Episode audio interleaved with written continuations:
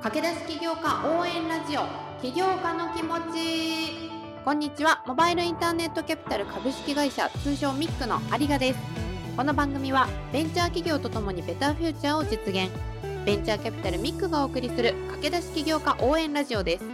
投資サポートする企業の代表をゲストにお迎えし企業ストーリーや経営に向き合う思いを聞いていきます。起業したばかり。起業に興味がある。起業家が考えていることに興味があるというそこのあなた。一緒に起業家の気持ち聞いてみませんか？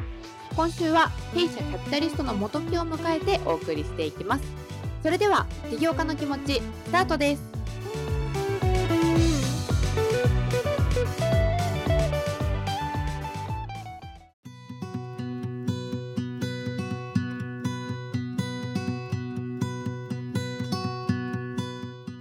れでは今日のゲストはですね弊社から迎えております。番組ではおなじみですがミックのチーフインベストメントオフィサーマネージングパートナーの元木新を呼んでおります。元木さんよろしくお願いいたします。はいよろしくお願いいたします。2021、2022は割と本木さんと一緒に番組を毎回作っていくのが多かったんですけれども、今年はですね、ちょっとところどころで節目節目で本木さんと2人の会を作ってですね、まとめをお送りしているわけなんですが、今日実はですね、ちょっと話したいトピックがありまして、去る5月16日にですね、3年ぶりのミックデーと題しまして、イベント、リアルのイベントを終えたところでございます。どんなイベントだったのかを私の方からご説明しますと、弊社投資先のですね、企業4社の方々にお声掛けをさせていただきまして、今回はヘルステック編ということでですね、ヘルステック領域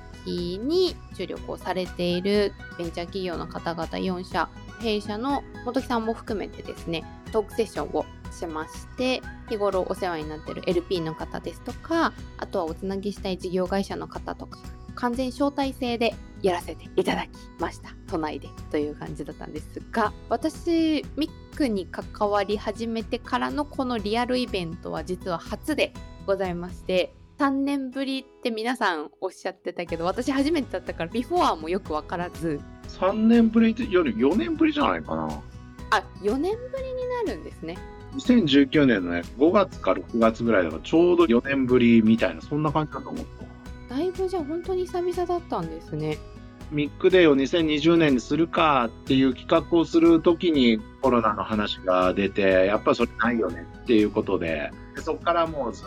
とリアルイベントはせずに、LINE 中心のコミュニケーションに切り替わっていったっていう、そういうことですね。オンラインで何度もお話ししたりとか、ポッドキャストに今回ご登壇いただいた4社の方、皆さん出ていただいてる方々だったので、初めましての感じはしないけど、実は、あ、リアルで初めましてですね、とか、改めて名刺交換したりとかしてたんですけど、いろんな技術進歩をしながらもあ名刺交換は変わらない光景なんだなとかちょっとそれも面白いなと思いながら イベント見てたんですけれども。本木さん今回はこのヘルステック編と題したミックイベントは本木さんから見てどういう気づきだったりですとかどういう感想を持ったのかなっていうのがこう率直に気になるとこだったんですがイベント振り返ってみていかがでしたか？まず、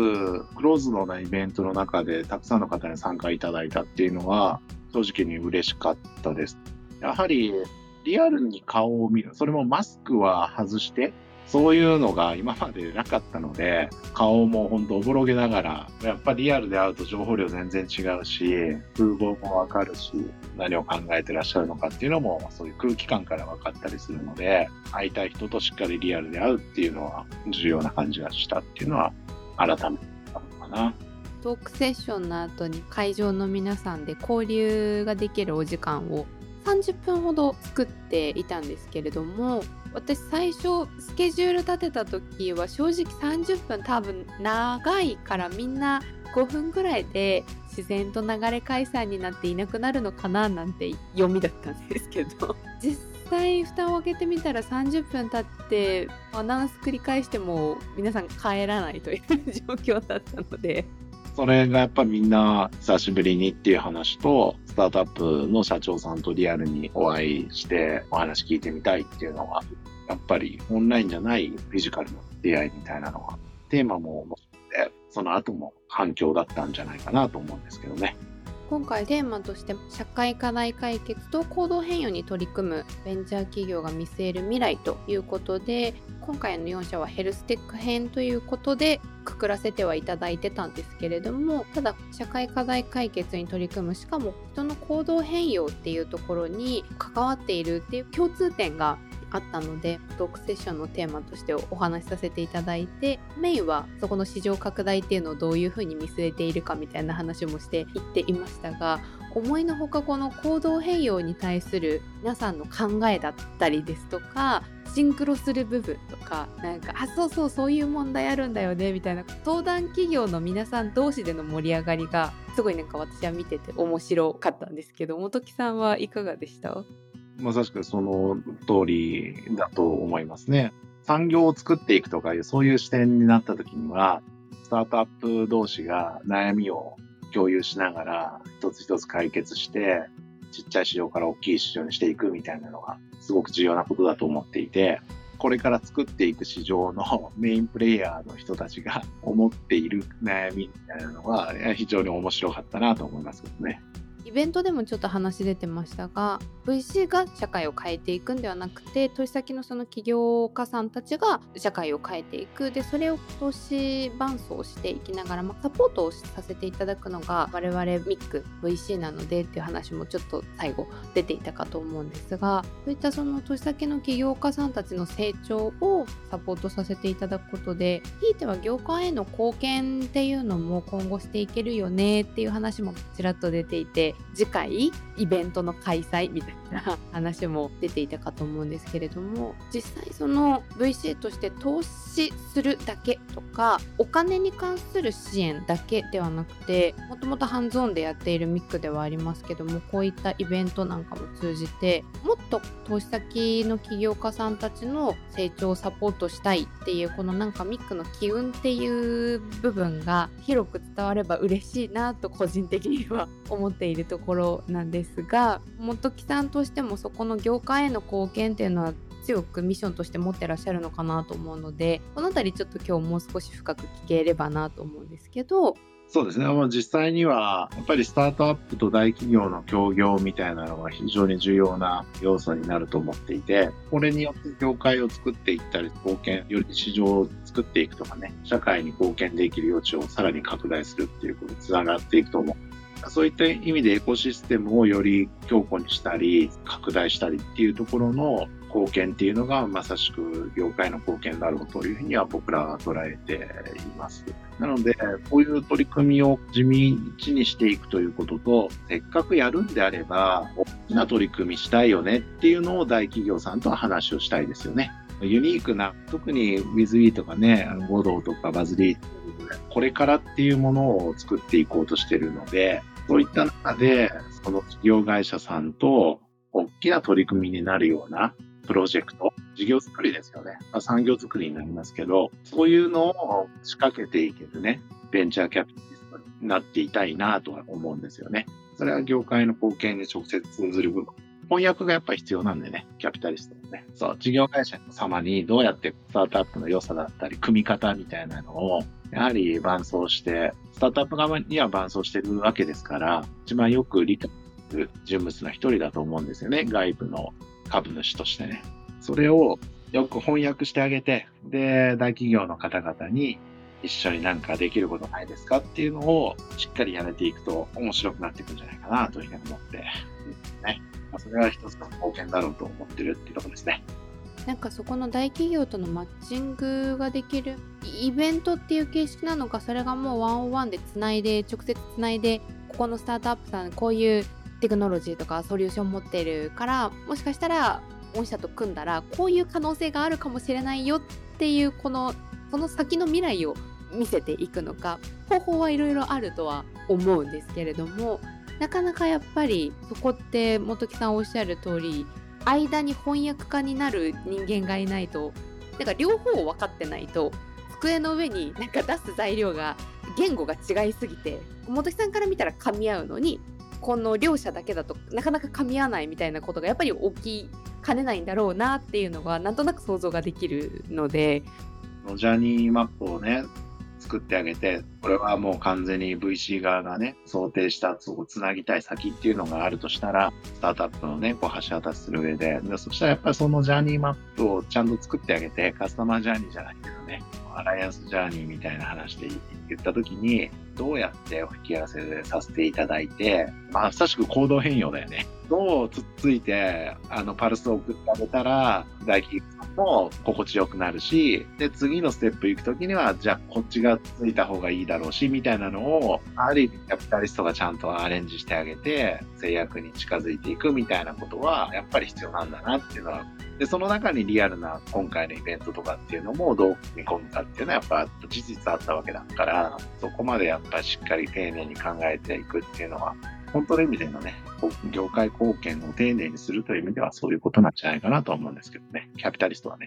五道の森山さんとかがおっしゃってるナッチっていうところがそれこそ企業さんどうプッシュしていくみたいなところがなんか今つながるのかなって話を聞きながら思いましたね。シンプルに、あ、この話あるかもっつって、当日そのイベントに参加している人、事業会社の人もう瞬間的に5度を引き合わせるとか、ウィズイこれバズり引き合わせるみたいな、そういうのが実はナッチっぽい話かもしれないね。今ものすごくもう一回スタートアップ機運が来ている感じがもちろん政治的にもそういう背景があるんだと思うんですけどスタートアップがわーって予定通りといいますかちゃんとそれで仮に増えたとしてスタートアップだけではやっぱりこの伸びきれないところをこれからどうやってその日本の企業も強いんだぞとかっていうのを見せていくのかって結構 VC の腕にかかってるからものすごくなんか VC の存在意義ってより大きくなってくるのかなって今話を聞きながらなんかちょっと想像してました。そういうふうな気概を持ってやることがすごく重要かなと思うけどねやっぱりそういうことを受けて自分が一つ一つ振る舞っていくわけだけどそれしっかり向き合って取り組んでいくみたいなことが実は重要だったりするし僕らもスタートアップがいないと仕事がないわけでスタートアップさんも大企業がいないと自分たちのそのさらなる飛躍っていうのはないんだとしたら、やっぱりしっかり向き合いながら、プリ四つ組んで戦っていくみたいなね、なんかそういう、まあ、それちょっと意味違うけどね、やっていくっていうのは重要かなと思うけどね。この業界も時さん長いと思うんですけど当初キャピタリストとして始めた当初と今と比べていた時に VC の数も増えてきました日本も遅れてるとはいえスタートアップも増えてきましたってなった時になんかその VC の存在意義だったりとかっていうのって肌感で変わってきたりとか求められているものの変化とかってどういうふうに感じてらっしゃるんですか？自分自身がどういう成長をたどっているかみたいなところリンクすると思うんですよ。投資の仕方はそれぞれ皆さん持っていると思うので、で、モバイルインターネットキャピタルという視点で見たときには、やはりよりよく意義ある取り組みをしているスタートアップに対して貢献していきたいというふうには思って、より強く思っているっていう意味では、以前よりはもう段違いにレベルが変わっていると思っていて、僕らができることみたいなところを真摯に考えながら、自分たちは投資活動を行わさせていただいて、で、しっかり価値貢献できるところに投資をしていくっていうことをより真面目にやっているっていう感じかな。二十数年続いてる VC だからこそそれだけのそのナレッジも溜まってるからできることも年々増えてきているからこそのより求めるものが高くなってきてるってことなんですかね。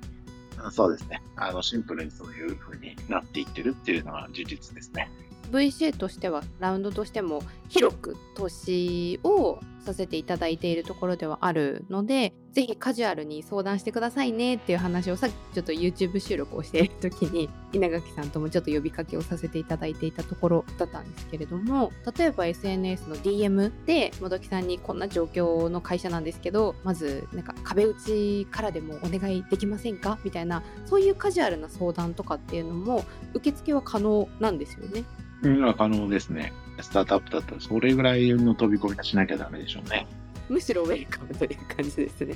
ぜひぜひ、門戸を広げてますよとはいえ、どうやったらもっと皆さんに伝えられるのかなっていうのが、ちょっと私のミッションとしても今取り組んでいるところではあるので、ポッドキャストだったりとか、YouTube を通じて皆さんにそれを伝えていくことで、よりちょっとミックとつながるスタートアップさんが増えて、ひいてはそういうスタートアップさんが成長していくことで業界に貢献ができればなっていうのが個人的なミッションではあるので ぜひ今年はその足がかりにもなるようにそういうイベントをやってスタートアップさんと大企業をつなぐ場作りをしていくだったりとかスタートアップさん同士とか横のつながりをこうちょっとつなげていくことで新しい連携が生み出せるだったりとかそういうところが結果的にやってみて実はこんな話につながったんですよみたいな報告も番組でできればなというふうに思っておりますのでちょっとまた16日のイベントその後を追いながら実はあの後こんな話進んだんですよねっていうのもちょっと皆さんヒアリングができたらここで本木さんと一緒に報告を皆さんにしていけたらなというふうに思っております。ぜひよろしくお願いします。よろしくお願いいたします。ということで、ちょっとまたしばらくはもしかしたらクローズドになるかもしれないんですけれども、我々モバイルインターネットキャピタルとしてもこういう風な取り組みをしてますっていうのを積極的に皆さんに発信をしていきたいなと思っておりまして、16日のイベントに関しては、詳しいことはホームページとかの方でちょっと写真付きで皆さんにご報告をしていく予定でございますので、気になる方はぜひそちらでチェックをしていただければなと思います。改めまして本日のゲストはですね、ミックチーフインベストメントオフィサーマネージングパートナーの本木新を迎えてお送りいたしました。本木さん、ありがとうございました。ありがとうございました。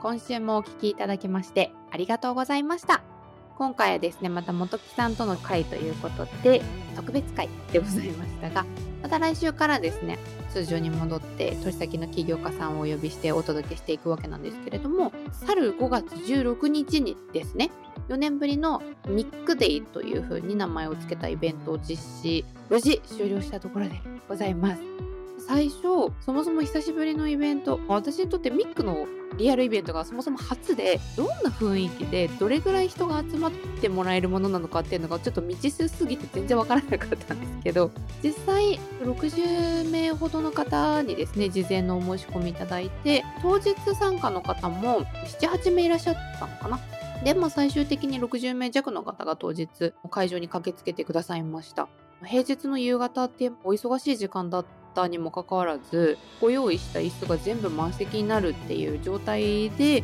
イベントスタートできたの本当に本当に良かったなって思ってまして。今回ですねちょっと詳しく登壇者の方には本編でちょっと触れてなかったんですけど株式会社 WithWe さん五道さんメディコレさんバズリーチさんですね。この4社の代表の方にご登壇いただきました。WithWe の森谷さんにしてもバズリーチの井ノ川さんにしてもメディコレ橋本さんで五道の森山さん。皆さんそれぞれですねすでに過去ポッドキャストに出てくださっている方々だったので初めましてじゃないっていう安心感とある程度皆さんの事業内容とか思いを分かった上でトークセッションでちょっと当日はファシリテーターということで運営もさせていただいたんですけれどもそういうのを分かった上でできたのはすごく私としてもありがたくてだからこそできたなっていう部分はすごい多かったんですが勝手にそれぞれの皆さんのことを知っていて後藤さんとかウィズウィさんすでに連携もされてたりするのでなんとなくつながっていることは知ってはいたんですけどリアルに自分の目の前であの人とあのの人が一緒につながっててあ本当にこことここっていつも連携してるんだって